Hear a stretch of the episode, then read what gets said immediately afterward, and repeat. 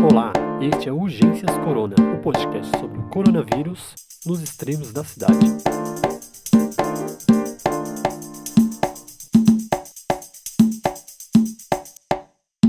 Desde o início da pandemia, evitar aglomeração tem sido o principal fantasma para diversos governos pelo mundo. Aqui no Brasil, alguns grupos têm resistido às orientações de evitar aglomerações. É o caso de baile funk e igreja evangélica, que, somados, esses dois grupos são de longe a maioria da população das periferias, favelas e comunidades.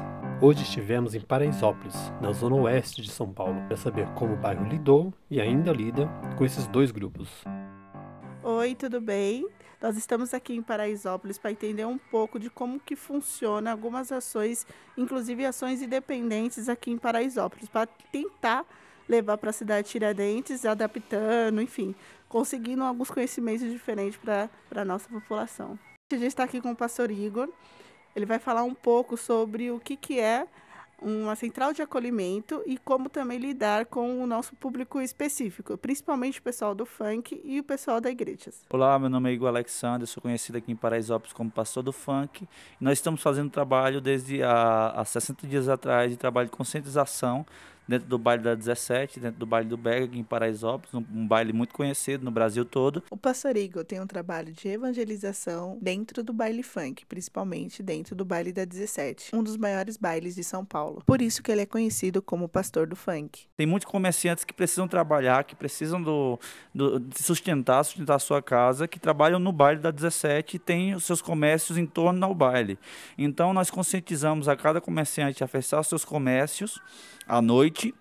E nessa troca é, deles fecharem, não se aglomerarem, não, não gerarem um fluxo na sua frente do seu comércio, nós estamos ajudando com álcool em gel, com cesta básica, com pagamento de uma água, de uma luz, e nós estamos conscientizando aos comerciantes a que eles fechem, é, façam delivery, estão se conscientizando dentro do, do baile da 17, e o baile da 17 não acontece já há 60 dias. Então, mas infelizmente tem muita gente que ainda faz um fluxo é, na rua e tal, mas a gente está tentando da, da, melhor forma a, a ajudar a comunidade e fazer com que não venha ter aglomerações. Em relação às igrejas, nós também é, estamos conscientizando os pastores, batendo de porta em porta nas igrejas, conscientizando que não é apenas é, um ato de fé, mas ou falta de fé, né? Você ficar em casa, mas sim um ato de amor para nossa comunidade, para nossos familiares, para que essas pessoas não venham se contaminar. Não é nem o fato da doença, mas sim o fato dos hospitais é, encherem, superlotarem, as pessoas não conseguirem atendimento no hospital. Nós batemos de porta em porta dentro das igrejas, tem, muita, tem muitos pastores que ainda resistem, mas a gente está ensinando os, é, os, pastores a trabalhar com a mídia social, né, com as lives, fazer culto em casa. E, e também estamos, é, estamos ajudando a parte do social, fazendo que os pastores ajudem a sua comunidade, né, a sua igreja, é, também fazendo doações de alimentos, álcool em gel, máscara, todas aquelas doações que a gente recebe, a gente repassa, as marmitas para as igrejas. E esse trabalho vem se. É, tem, é, é, difícil, é árduo, porém, é, se a gente bater de porta em porta, tem que ser olho no olho, né? Se conversar diretamente, porque muita gente está resistente a isso. É preciso entender que dentro das periferias e favelas é difícil fazer o isolamento social, pois cada família tem três a quatro pessoas dentro de um cômodo. Por isso que é tão importante um centro de acolhimento. E esse centro de acolhimento, de acolhimento foi uma ideia que o Gilson Rodrigues teve, né?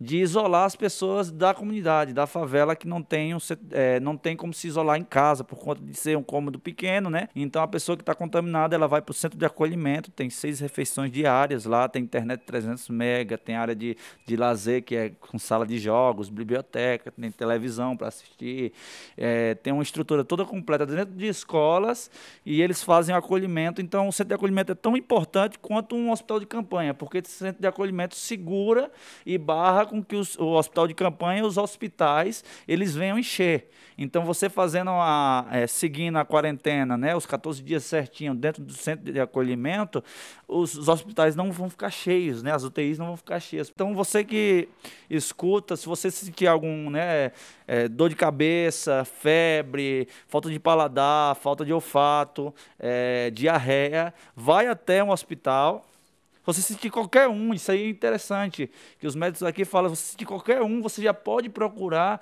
porque o, o médico vai, vai, vai, vai te vai olhar se você realmente está e vai, vai pedir para fazer o teste, né? Porque a gente tem muita gente aqui na comunidade que não sente nada, porém está contaminado com a doença, né? É isso, muito obrigada pela entrevista, pastor Igor, e a gente vai tentar ao máximo multiplicar essas informações, principalmente lá no nosso bairro, lá na cidade Tiradentes. E a Grande Tiradentes, né? obrigado, é, obrigado a todos, e eu falo para vocês que juntos somos mais fortes, né? É, tem que se conscientizar, tem que fazer valer a pena, tem que ser mesmo sistemático, né?